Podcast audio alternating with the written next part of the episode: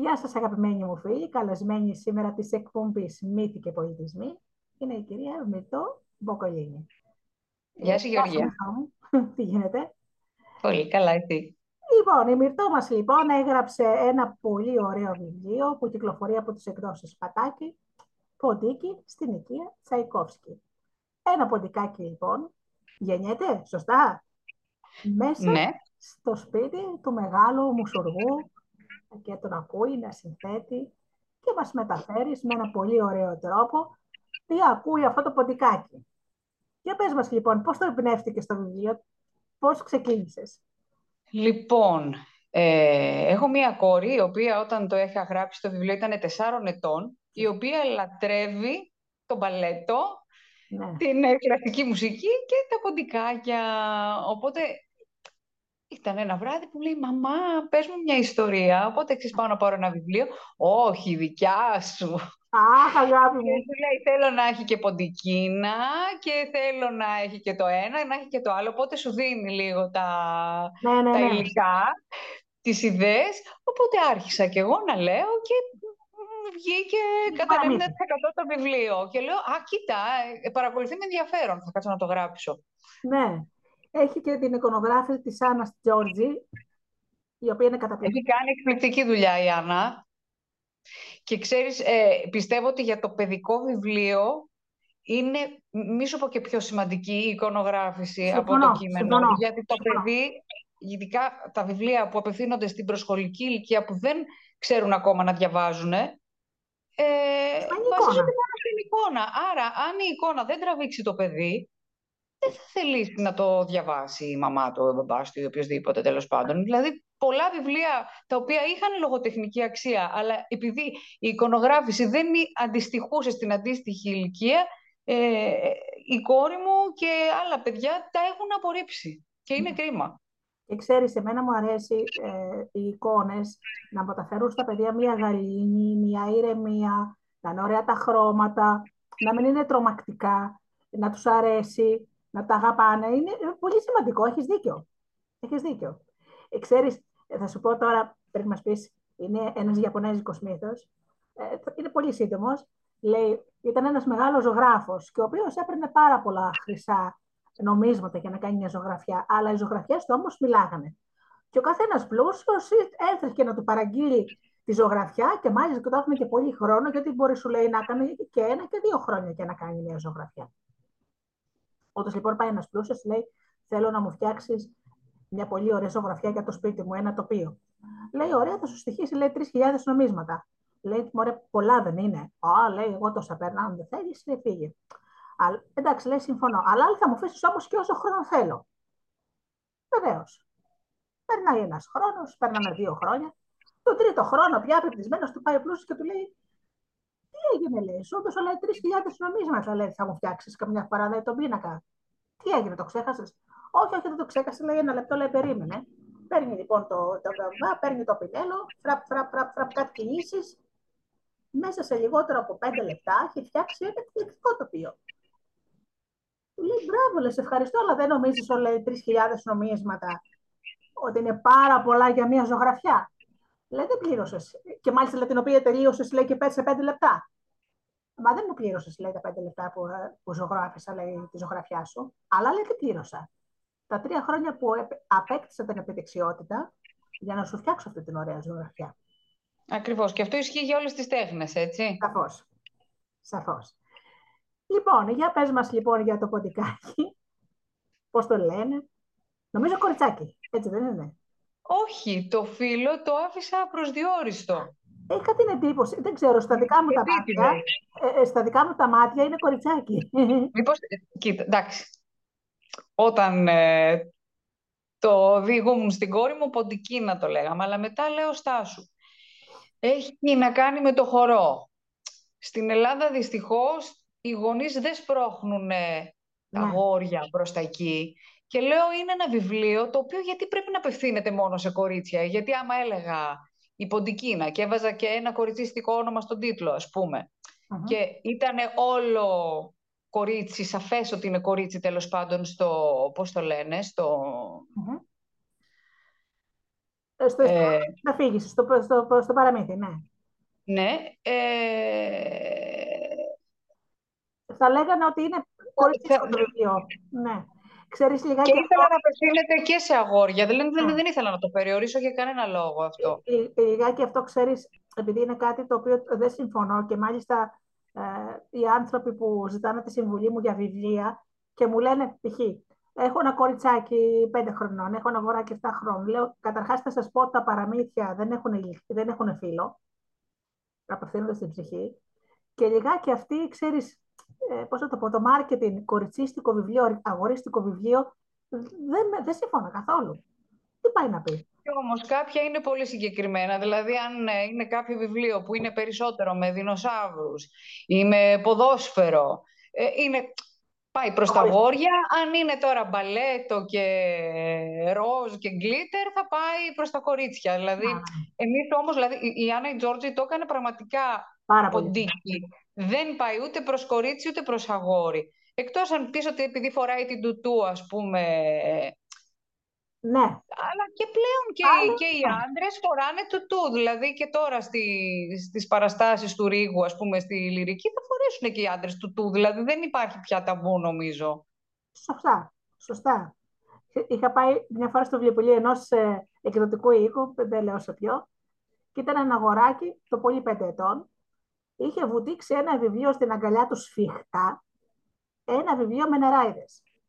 Και να το τραβάει η μητέρα του και του λέει «Αυτό είναι κοριτσίστικο». Και «Όχι! Να μην το αφήνει ο Πετσιρικάς, αυτό θέλω να μου πάρεις». Και της λέω, Ματά λέω, μην το περίεργε το παιδί, λέω. Αφήστε το άλλο, στελώ τα παραμύθια. Αφηγήτρια είμαι, λέω. Δεν έχουν φίλο. Αν δεν το πλήρωνε μυρτό το, να φύγουν από το μαγαζί, από την αγκαλιά, το Πετσιρικάς δεν το άφησε. Ένα, Έχω πετύχει αντίστοιχο σκηνικό με μαμά που, με παιδάκι που ήθελε βιβλίο σε σχέση με τη μαγειρική κάτι ήταν. Δεν θυμάμαι τώρα, δεν πολλά χρόνια. Και έλεγε με ντροπή, όχι, αν το δει ο πατέρας σου, τι θα πει στο μωρό τώρα. Ναι. εγώ δεν, δεν το σχολίασα, αλλά λες, εντάξει, πού, ζούμε πια. Ναι, εντάξει, ξέρεις, θυμήθηκα τώρα. Ε, έχω ένα φίλο, ο οποίος έχει μια πετσιρίκα η οποία βλέπει τη βιβλιοθήκη του μπαμπά της, όλα τα βιβλία. Ε, μου λέει, του λέει μια μέρα τεσσάρων, σαν την κόρη σου. Λέει, μπαμπά, λέει, θέλω να μου δώσεις εκείνο το βιβλίο. Λέει, ποιο αγάπη μου, δείξε μου, την παίρνει αγκαλιά, αυτό. Και τη δείχνει ο Λεμοσκερίνη το στόι. Είσαι σίγουρη; Λέει, αυτό θέλω μπαμπά. Του κατεβάζω άνθρωπο, το ανοίγουν. Κάνει λοιπόν η πιτσιρίκα ότι διαβάζει. Καλά, δεν ξέρω διαβάζει, κάνει το διαβάζει. Τη λέγανε Μαρίνα η, η Μαρίνα και ο φίλος της ο Γιωργάκης πήγανε μια μέρα στο λιπάδι και παίξανε όλη τη μέρα και φάγανε φρούτα και το βράδυ γυρίσανε και κοιμηθήκανε και το κλείνει το βιβλίο. Λέει ο πατέρας της, είσαι σίγουρο λέει αυτό γράφει. Φυσικά λέει, δεν το έγραψα εγώ, δεν είμαι εγώ λέει ο συγγραφέας. Λιχούλα μου. Ναι, πολύ καλή. Λοιπόν, να γυρίσουμε λοιπόν στο ωραίο βιβλίο εκδόσεις ε, Πατάκη ε, οι φαντασμαγορικές παραστάσεις, όπως λέει, έχετε αναρωτηθεί ποτέ από πού προήλθαν οι πιο φαντασμαγορικές κινήσεις στο βαλέτο, πώς εμπνεύστηκε ο Τσαϊκόφσκι τη λίμνη των Κύκνων, πώς οι χορεύτρες της όπερας απέκτησαν την πρώτη τους στουτού, ίσως ένα ποντίκι να έχει σχέση με όλα αυτά. Μπορείτε να το φανταστείτε. Εγώ δεν θα απαντήσω και στα τρία, δεν τα αποκαλύψω όλα, θα απαντήσω σε ένα. Σε ένα, πες μας, ε, πες μας ένα, ναι. Ε, Ας πούμε, εμένα μου αρέσει πολύ αυτό το έβριμα. Κάποια στιγμή ο, το ποντίκι μας ε, προσπαθεί να ξεφύγει από μία γάτα που το κυνηγάει. Ναι. Και περνώντα, τρέχοντας, περνάει μέσα από τον ιστό μίας αράχνης, ο οποίος κολλάει στο σώμα του και δημιουργεί αυτήν την φούστα. Ναι. ναι. Την τουτού.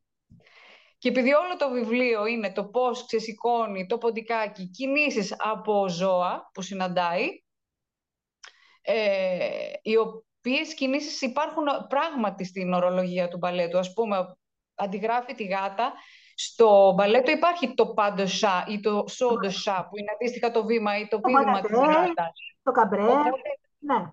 Ναι, ε, ή το άλογο, το βήμα του αλόγου, υπάρχει και αυτό, συναντάει και άλογο. Οπότε όλη η ιστορία είναι που συναντάμε ζώα και τι παίρνουμε από αυτά και σαν κίνηση και ας πούμε τώρα σαν στοιχείο το ότι περνάει μέσα από τον ιστό της αράχνης και ναι. κολλάει πάνω του και μετά όταν πλέον χορεύει στο τέλος αυτό ε, ακολουθεί όμορφα την κίνησή του οπότε μετά το κρατήσανε σαν στοιχείο ναι. στον παλέτο. Λες για τα γκαλόπ, έτσι. Ε, και μάλιστα επειδή τα παιδιά όταν παίζουν να κάνουν τα, τα γκαλόπ που λέμε, το, το πίδημα αυτό που λέει το βηματισμό του αλόγου, ε, λένε ότι στο μπαλέτο ακριβώς το ξεσοκώσαν από τα παιδιά αυτό το, το βηματισμό. Τα γκαλόπ δηλαδή. Ε, έτσι είχα διαβάσει. Είχα ασχοληθεί παλιά με τον μπαλέτο. Νομίζω Για... λέγεται πάντε σεβάλ. Είναι το βήμα του αλόγου. Ναι. Αυτό. Τώρα, ναι, το καλό είναι ναι. το, ναι. ναι. Το ε, βηματισμός, ας πούμε. Ναι. Λοιπόν, τώρα Μυρτώ μου, θα ήθελα λίγο να μας πεις και για τον άνθρωπο Μυρτώ. Ξέρω ότι είσαι μητέρα δύο παιδιών, οπότε από πρώτο χέρι ξέρεις τι χρειάζεται ένα παιδάκι. Τα παιδάκια σου είναι μικρά. Θέλω να ναι. μας μιλήσεις λίγο για σένα, πέραν από τη συγγραφέα που γνωρίζουμε σήμερα. Θέλω να μας πεις και για τη Μυρτώ. Λοιπόν, εγώ είμαι λυρική τραγουδίστρια. Ωραία. Ναι. Ε, που σημαίνει ότι έχω τραγουδήσει ε, επαγγελματικά μέχρι τώρα στην όπερα ναι. και στην Ελλάδα και στο εξωτερικό. Τι ωραία. Και ναι, είναι ωραία δουλειά, πολύ δύσκολη βέβαια, που όταν θέλεις να την κάνεις σε υψηλό επίπεδο πρέπει να είσαι πρωταθλητής. Δηλαδή πρέπει να μελετάς κάθε μέρα, να είναι η φωνή σου σε άψογη κατάσταση και το σώμα σου να είναι σε άψογη φυσική κατάσταση για να έχεις και την φυσική αντοχή για να τραγουδήσεις ένα έργο που μπορεί να κρατάει μέχρι και τρεις ώρες. Να, ναι. Και έχει και την δυσκολία το ότι εμείς οι τραγουδιστές της όπερας δεν χρησιμοποιούμε μικρόφωνα, άρα πρέπει εμείς οι ίδιοι να είμαστε το ηχείο το οποίο θα ακουστεί σε μια ολόκληρη αίθουσα μαζί με 40 όργανα ορχήστρας, ας πούμε είναι τεράστιο, τεράστιος βαθμός δυσκολίας αυτός. Ε, καθώς και ότι πρέπει να θυμάσαι και το έργο που έχεις να τραγουδήσεις. Να, απαιτεί φοβερή συγκέντρωση. Ναι. Ξέρεις, ε, η όπερα έχει ένα ιδίωμα. Μόλις την ακούσεις ή θα τη λατρέψεις αμέσως ή θα τη μισήσεις. Αυτό είναι αλήθεια. Ε, αυτό ισχύει. μεγάλωσα με το ραδιόφωνο, γι' αυτό κάνω τώρα και αυτή τη δουλειά. Τότε που υπήρχε και το ραδιοφωνικό παραμύθι εκείνα τα χρόνια ε, υπήρχε το καλό ραδιόφωνο, όπου άκουσα μία μέρα ε, πρώτη όπερα. Ε, δεν πρέπει να πήγαινα, ή δεν πρέπει να πήγαινα πρώτο δημοτικού ή λίγο πιο πριν. Ε, και μου λέει ο πατέρας μου, έχεις γονατίσει κάτω στο πάτωμα και έχεις σκαρφωθεί με την αδερφή σου και ακούγατε, λέει, την όπερα. Και δεν σας ενόχλησα. Δεν το θυμάμαι το κομμάτι. Αυτό όμως ένα από τα αγαπημένα μου είναι Madame Butterfly, στο οποίο έχω, έχω κλάψει κιόλας σε κάποια κομμάτια. Λοιπόν, και μεγαλώσαμε με την αδερφή μου. Είχα τότε που είχε το ραδιόφωνο, ακούγαμε Τσαϊκόφσκι, ακούγαμε κλασική μουσική, ακούγαμε όπερα. Υπήρχε τότε, εκείνα τα χρόνια, τόσο καλό ραδιόφωνο, έτσι. Και φυσικά αυτό θέλω να περάσω και για τα σημερινά παιδιά.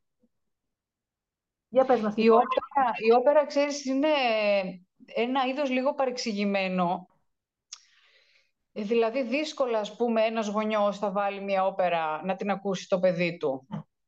Θεωρεί ότι είναι δύσκολο είδος, πολύ ότι θέλει να έχεις κάνει σπουδές μουσικής για να μπορέσεις να το ακούσεις. Δεν είναι έτσι. Υπάρχουν πάρα πολύ απλές μελωδίες και όμορφες, οι οποίες πιστεύω ότι, δηλαδή, γιατί υπάρχει μια παρεξήγηση, ειδικά στην Ελλάδα, θεωρούν ότι τα παιδιά πρέπει να ακούν παιδική μουσική. Ναι. Και δεν, δεν θεωρώ ότι είναι κακό να ακούν παιδικά τραγούδια, έτσι, μην παρεξηγηθώ. Απλά υπάρχουν, υπάρχει μια βιομηχανία παιδικής μουσικής, την οποία προσωπικά θεωρώ ότι είναι κακή μουσική, ε, που έχει μένει παιδικά τραγούδια, αλλά δεν είναι καθόλου ποιοτικά, ούτε από άποψη μουσικής, ούτε από άποψη στίχων. Ναι. Θεωρώ ότι τα παιδιά μπορούν να ακούσουν τη μουσική που ακούνε και οι ενηλικοι Απλά σίγουρα αν είναι πιο εύκολη η μελωδία, πιο απλή, θα είναι και πιο ευχάριστη για τα παιδιά. Αλλά μέσα από την κλασική μουσική υπάρχουν άπειρα έργα τα οποία είναι ευχάριστα για τα παιδιά.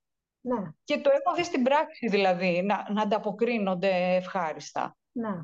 Μα υπάρχουν και τα μουσικά κομμάτια της όπερας που δεν υπάρχει τραγούδι, οβερτούρες, όπου είναι πολύ όμορφη μουσική και πολύ άλλοτε χαρούμενη, άλλοτε πιο δραματική, που μπορεί εύκολα να ακούσει ένα παιδί. Είναι πολύ ναι, και με τραγούδι να είναι. Υπάρχουν, υπάρχουν αποσπάσματα τα οποία μπορεί να είναι πολύ δύσκολα σε εισαγωγικά και άλλα να είναι πιο ε, εύπεπτα στα παιδικά ναι. αυτάκια, ας πούμε. Αρκεί να ψάξουμε λιγάκι, να ακούσουν τα παιδιά και κάτι διαφορετικό.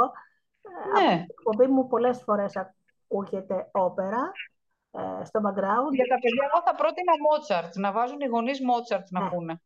Μα η κλασική μουσική... Έχει αποδειχθεί ότι, ότι κιόλας και το, το να ακούς τη μουσική του Μότσαρτ ε, βοηθάει πολύ στην ανάπτυξη του εγκεφάλου. Ναι, αυτό με πρόλαβες, αυτό θέλω να πω. Και μάλιστα ε, το συστήνω και σε μητέρες που έχουν μωρά, μωρά, νεογέννητα. Λένε να ηρεμεί και αυτό δεν το λέω μόνο εγώ, το έχουν πει και επιστήμονες για αυτό το πράγμα. Ναι.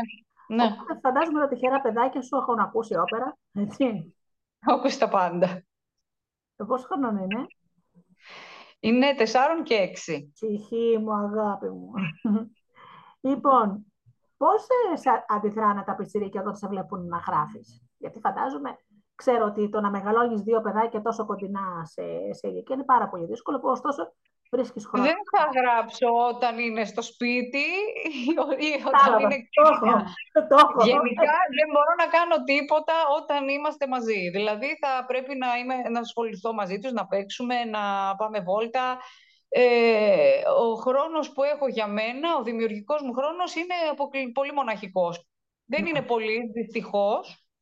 Θα χρειαζόμουν περισσότερο χρόνο γιατί έχω πολλά πράγματα που κάνω δημιουργικά. Ε, κάποια στιγμή θα βρω χρόνο να το ολοκληρώσω, γιατί έχω αφήσει πολλά παραθυράκια ανοιχτά. Ναι, είναι, η μαμά είναι full-time job. Ειδικά όταν είναι σε μικρή ηλικία, χρειάζονται τεράστια φροντίδα.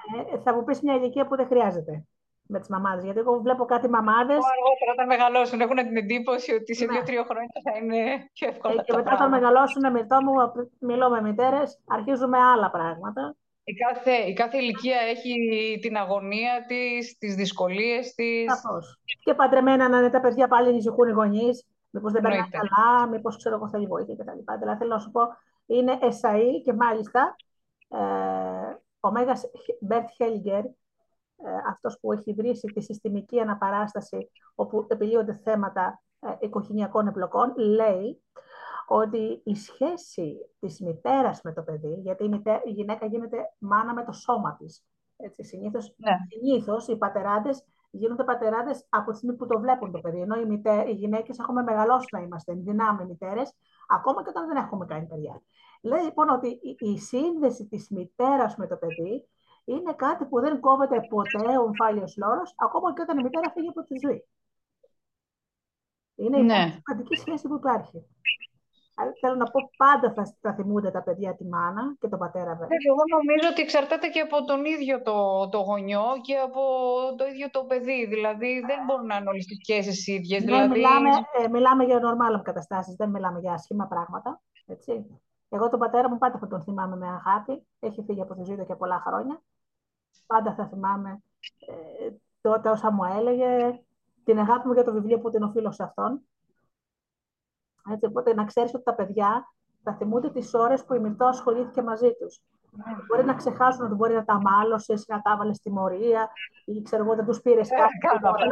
αυτά με κάνουν ό,τι θέλουν. Ε, δεν έχουμε ναι, θέλω να πω ότι θα ξεχάσει ότι εκείνη τη στιγμή δεν του πήρες κάτι, όμως ε, όταν θα μεγαλώσει θα θυμάται τις ώρες που το διάβαζες για το ποντικάκι στην οικία Τσαϊκόφσκι. Δεν πρέπει να το ποτέ. Να το ξέρεις. Και που να πάει ο γιος μιας φίλης μου μεγάλος 30 χρονών, ε, θυμόταν που το διάβαζε τα 88 τολμαδάκια. Και αφού λοιπόν μεγάλωσε πια, ξέρεις, όταν ήταν έφηβος, λέει η μητέρα του να τα δώσουμε τα βιβλία, ρε παιδί μου, σε καμιά βιβλιοθήκη, σε κανένα σχολείο, ξέρω εγώ, ό,τι θες, εκτός από τα 88 τολμαδάκια. Και τα κράταγε, ξέρεις, στην βιβλιοθήκη του. Θέλω να σου πω ότι τα παιδιά πάντα θυμούνται αυτές τις στιγμές. Εννοείται. μαζί τους. Και πολύ καλά κάνεις που ασχολείσαι συνέχεια και δεν κάνεις κάτι άλλο. Τώρα, βέβαια, θα μου πεις δεν κάνεις τα πράγματα που σου αρέσουν. Έτσι. Όχι, τα κάνω. Απλά δεν τα κάνω στον βαθμό που τα έκανα πριν. Δηλαδή, πριν τα παιδιά ε, ήμουνα συνέχεια με μία βαλίτσα στο χέρι και έτρεχα και πήγαινα από εδώ, από εκεί να τραγουδήσω, δούλευα συνεχώς η ζωή μου ολόκληρη ήταν η δουλειά μου. Τώρα αντικειμενικά δεν γίνεται να, Ναι. να έχω τους ίδιους ρυθμούς. Ναι, δεν μου λες, εκτός από την όπερα και τη συγγραφή, ε, κάνεις, φαντάζομαι κάνεις και κάτι άλλο, γιατί είπες έχω ε, δημιουργικές ασχολίες σε πληθυντικό αριθμό. Κάνεις και κάτι άλλο; Ε, η αλήθεια είναι ότι εκτός από την όπερα τον ε, τελευταίο ένα-ενάμιση χρόνο ασχολούμαι και τη, με τη μουσική, τη jazz, όπου συνεργάζομαι με κάποιους εκπληκτικούς μουσικούς, όπου κάνουμε και κάποια live. Ε, γράφω τη δική μου μουσική, την οποία και αυτή προσπαθώ να ολοκληρώσω αυτή τη στιγμή, γιατί και αυτό απαιτεί πολύ χρόνο και ηρεμία ε, και πολύ χρόνο πάνω από τον υπολογιστή. Ε, επίσης ασχολούμαι και με τη φωτογραφία. Α, ωραία. Τι ωραία. Ε, Κάποιος ναι, κάνει άλμπομ αρκετά φωτογραφίες να, πράγματα. να το βγάλεις, να δούμε. Φωτογραφίες, φαντάζομαι εννοείς ε, φωτογραφίες, ναι. Ξέρεις, γίνονται εκπληκτικά άλμπουμ. Εγώ τα αγοράζω αυτά, μ' αρέσουν. Με φωτογραφίες. Ποια άλμπουμ; Όταν βγάζουν φωτογραφικά άλμπουμ, ξέρεις, δεν εκδίδονται κατά καιρούς. Α, κατάλαβα. Ναι, ναι, ναι, ναι, ναι, ναι, ναι. Ο παπάς ήταν φωτογράφος, γι' αυτό με την ασπρόμαυρη φωτογραφία, εραστής της ε, ασπρόμαυρης φω- Ήταν μάλιστα, έχει και, έχω την ταυτότητά του εδώ μπροστά μου, που ήταν φωτορεπόρτερ ε, στα μέρη που μεγάλωσα. Έβγαζε φωτογραφίες ασπρόμαυρες και ήταν και φωτογράφος Ναι. στο επάγγελμα. Και αυτό να πω πολύ. Εγώ είχα αρχίσει την εποχή του φιλμ τώρα με ασπρόμαυρη και είχα και σκοτεινό θάλαμο στο Είχαμε μπάνιο μέσα στο μου. σπίτι σκοτεινό θάλαμο, στο οποίο κλεινόταν μέσα και να εμφανίσει τις φωτογραφίες. Ναι. Και Κι εγώ κλείναμε ήμουν κιόλας, εκεί. γιατί ήμασταν ικανές να κάνουμε ένα κλα- κλάτσι και να ανοίξουμε να μπούμε μέσα. Να δούμε τι κάνει ο μπαμπάς εκεί. Ναι, είναι ωραία διαδικασία αυτή. Πολύ ωραία διαδικασία. Άρα ασχολείσαι και με τη φωτογραφία, έτσι, και με τη jazz τη μουσική. Ε, παίζεις κάποιο όργανο ή γράφεις μόνο τους, τις νότες; Όχι, όχι. Ε, παίζω πιάνο, δυστυχώς όχι στο επίπεδο που ήμουν παλιά, γιατί αν δεν μελετάς ε, Σωστά. υποχωρεί. Ε, παλιότερα έπαιζα και λίγο κιθάρα. Όταν ήμουνα στην εφηβεία μου, είχα ζητήσει στα 13 μου από τη μητέρα μου για τα γενέθλιά μου ένα σαξόφωνο, Ω, το οποίο μου το πήρε ναι. και έπαιζα και ένα φεγγάρι σαξόφωνο, αλλά δεν, Α. δεν μπορούσα να το πολύ δύσκολο, υποστηρίξω. είναι πολύ γιατί δύσκολο ήταν όργανο. φοβερή σχέση με την αναπνοή, όπου σε αυτή την ηλικία, χωρίς δάσκαλο κιόλας, δεν Θέλει, είναι. ναι, θέλει γερά πνευμόνια και πολύ... Θέλεις, θέλει τεχνική και εγώ το είχα υποτιμήσει πολύ και εντάξει, Ναι. κάποια στιγμή το παράτησα και αυτό. Πάντως αρκεί, ε, Μυρτώ μου, να βρεις και αυτό που λένε η χρυσή ώρα. Ξέρεις, για κάθε άνθρωπο η χρυσή ώρα είναι αυτή που είναι στο peak της δημιουργικότητάς του. Αυτή από άνθρωπο σε άνθρωπο διαφέρει. Εμένα λόγω χάρη είναι 6 ώρα το πρωί, 6 με 7.30. Για κάποιον μπορεί να είναι 12 ώρα το βράδυ, μπορεί να είναι το μεσημέρι. Ναι. Αρκεί να ψάξεις και να τη βρεις. Όταν τη βρεις, ας πούμε, εγώ έχω μια φίλη συγγραφέα, η οποία σηκώνεται 5 ώρα το πρωί, αυτή είναι η χρυσή της ώρα. Η κόρη της κοιμάται, είναι 4 χρόνων η κόρη της. Να, ε, ορίστε, θέλει ησυχία γυναίκα, βέβαια. Πώς θα γράψει, αφού είναι μικρή, γυρίζει σαν τη ζουζούνα γύρω-γύρω από το γραφείο. Και Ναι. μου είπε, σηκώνομαι 5 ώρα, ε, είμαι εκείνη τη στιγμή πιο ξε, είμαι ξεκούραστη, ε, πιο δημιουργική, μου έρχονται εμπνεύσει και κάθομαι μέχρι ας πούμε, την ώρα που θα ξυπνήσει, δύο ώρες, και προχωράω τα βιβλία μου. Εκείνη την ώρα έχει βρει ας πούμε, η γυναίκα. Απαντάει στα mail της. Ναι. Όπως καταλαβαίνεις, είναι, το ξέρεις, είναι 24 ώρες το 24ωρο η μαμά. Ναι, ναι. Ναι, τι ωραία πράγματα. Ε, έχεις στα σχέδια κάποιο άλλο βιβλίο που θα γράψεις ε, για τα παιδιά; Έχω, έχω τρεις-τέσσερις ιδέες, τις οποίες έχω αρχίσει να τα γράφω αποσπασματικά, Ναι.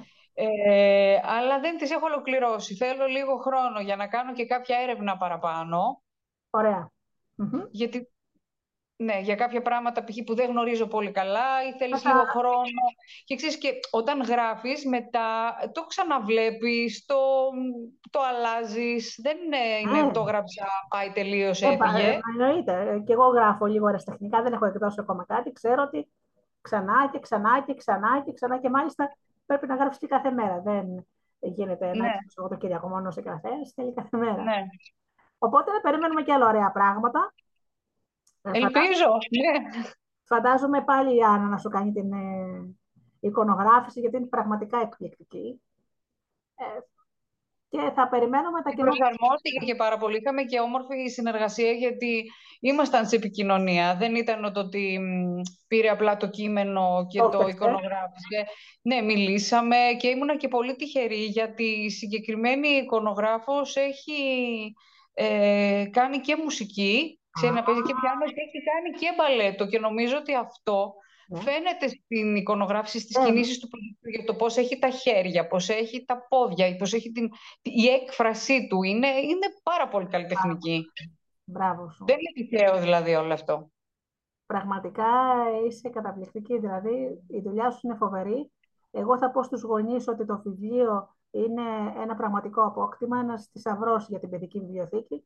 Ε, πρέπει τα παιδιά μας να βλέπουν και την άλλη όψη της ζωής, αυτή που δεν είναι μέσα στο κομπιούτερ ή στην τηλεόραση, αν το θέλεις, σε αυτά τα τρομακτικά κινούμενα σχέδια που συνηθίζουν να απασχολούν τα παιδιά, να βλέπουν και κάτι άλλο, γιατί έτσι χτίζει το χαρακτήρας του, του παιδιού.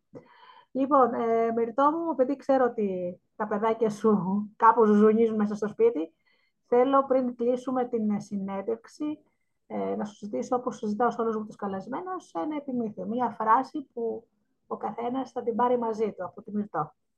Λοιπόν, ε, θα πιαστώ από το τελευταίο πράγμα που είπες Ε, να διαβάζουν οι γονείς και οι γιαγιάδες και όσοι φροντίζουν παιδιά, βιβλία, όμορφα βιβλία. Δεν έχει σημασία το, το ότι μπορεί κάποιοι να αισθάνονται λίγο άβολα πάνω στην ανάγνωση. Ας, ας γίνουν παιδιά οι ίδιοι και να το χαρούν, να, γίνουν, να αισθανθούν ηθοποιοί, να κάνουν αστείες φωνές, να, να το χαρούν αυτόν τον χρόνο με τα παιδιά τους, γιατί πραγματικά είναι πολύτιμος και νομίζω ότι μένει αξέχαστος στη, στη μνήμη των παιδιών. Σωστά. Και το πιστεύω πραγματικά αυτό. Γιατί υπάρχουν πολλοί γονείς που δεν θα αγοράσουν καν βιβλίο. Παίρνουν κάποια βιβλία δώρα, τα υπάρχουν εκεί στη βιβλιοθήκη. Πρέπει ο ίδιος ο γονιός να κάνει το παιδί να αγαπήσει το βιβλίο. Και φυσικά όταν υπάρχει και το πρότυπο έτσι μέσα στο σπίτι, δηλαδή όταν ένα παιδί βλέπει τον ίδιο το γονιό να διαβάζει ένα βιβλίο στον ελεύθερο του χρόνο και να το απολαμβάνει, θα, θα, το αντιγράψει. Βεβαίως, βεβαίως, βεβαίως. Και να πω και κάτι ακόμα, ότι τα παιδιά δεν θα είναι πάντα 4 και 5. Ε, βέβαια. Κάποια στιγμή θα φύγουν από το σπίτι από την εφηβεία. Και εκεί, σε εκείνη την ηλικία είναι κάπως δύσκολο να τους επιβάλλεις καινούργιες συνήθειες. Αυτό χτίζεται από την πολύ ε, Ναι, εννοείται αυτό. Από μηνών μπορείς να πάρεις ένα βιβλίο που δεν χωρίς κείμενο, μόνο με εικόνες, απλές εικόνες και να λες μια πολύ πολύ μικρή ιστορία ίσως μέσα από τις εικόνες. Βέβαια. Το, τα παιδιά ακούνε καταρχάς ε, ε, οι έρευνες έχουν πει ότι η, γυναίκα από, τότε, από την ώρα που είναι έγκυος και περίπου τεσσάρων μηνών, ίσως και κάτι παραπάνω, σχηματίζεται το αυτή του ανθρώπου, τα παιδιά ακούνε. Ακούνε μέσα από την κοιλιά. Ναι, ακούνε από κάποια στιγμή μετά από τον πέμπτο μήνα, ναι. Η μητέρα μπορεί να διαβάζει παραμύθια από τότε που είναι έγκυος. Δεν χρειάζεται να περιμένει να γεννηθεί το παιδί. Τα παιδιά ακούνε. Είναι και η μόνη φωνή που αναγνωρίζουν όταν γεννηθούν. Πρώτα αναγνωρίζουν τη φωνή της μητέρας και ύστερα το πατέρα. Βέβαια, ξέρεις, το, το πώς ακούει το έμβριο είναι τελείως διαφορετικό. Ε, πρόσφατα ε, ασχολήθηκα με τη μέθοδο τοματής, δεν ξέρω αν τη γνωρίζεις. Έχω διαβάσει όλα πολύ πάρα πολλά ε, πράγματα. Όπου, επειδή έκανε ο γιος μου αυτή τη μέθοδο, ε, ηχογραφήσανε τη φωνή μου σαν θεραπεία ε, για να την ακούσει όπως την άκουγε, βάλανε κάποια ειδικά φίλτρα και για να την ακούσει όπως την άκουγε όταν ήταν ε, στην κοιλιά μου. Ε, και όταν το άκουσα δεν είχε καμία σχέση, το, δηλαδή δεν ακούνε, το ακούνε Σα... με ένα άλλο περιβάλλον ακουστικό, το οποίο δεν έχει καμία σχέση με αυτό που ακούμε έξω από το ανθρώπινο ζώμα. Ναι. Ε, αλλά σίγουρα ναι, εξοικειώνονται με, με τον ήχο και πιστεύω ότι η καταγραφή της γλώσσας έρχεται με εκεί γύρω στους έξι μήνες, εκεί αρχίζει να καταγράφει πραγματικά. Αλλά δεν σημαίνει ότι δεν πρέπει να, τα, πρέπει να μιλάμε στα μικρά παιδιά. Ναι. Πρέπει να τους μιλάμε πολύ, με απλό λεξιλόγιο, με χαρά. Με αγάπη καταλαβαίνουν τον τόνο της φωνής. Εννοείται. Ε, μπορεί να τη διαβάζεις και, ξέρω εγώ, την εφημερίδα μεταθλητικά. Δεν έχει σημασία. Είναι, είναι, δεν έχει σημασία ακριβώς όπως το λες, ε, αλλά έχει σημασία η σύνδεση. Και το να κάτσεις να διαβάσεις ένα βιβλίο, καταρχάς και ε, δουλεύεις και τη συγκέντρωση του παιδιού. Το να κάτσει όπα, με ένα στόχο εκεί και, ναι. να... και να ακούσει. Μία δράση, κάτι μαζί και συγκεντρωνόμαστε και περνάμε και όμορφα. Έχει πολλά καλά.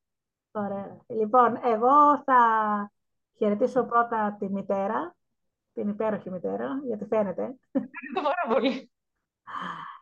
Λοιπόν, ε, να μην σου φανεί παράξενο, θα αφήσω το συγγραφέα τελευταία, γιατί το συγγραφέας είναι η απόρρια το, όλων των άλλων πραγμάτων που κάνεις. Είναι πρώτα της μητέρας, μετά της τραγουδίστριας στην όπερα, της μουσικού, και το συγγραφέας ήταν το γέννημα όλων.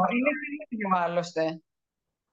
Λοιπόν, ε, θα χαιρετήσω λοιπόν την υπέροχη μητέρα. Ε, να σε ευχαριστήσω πάρα πολύ για την ε, ωραία μας συνέντευξη.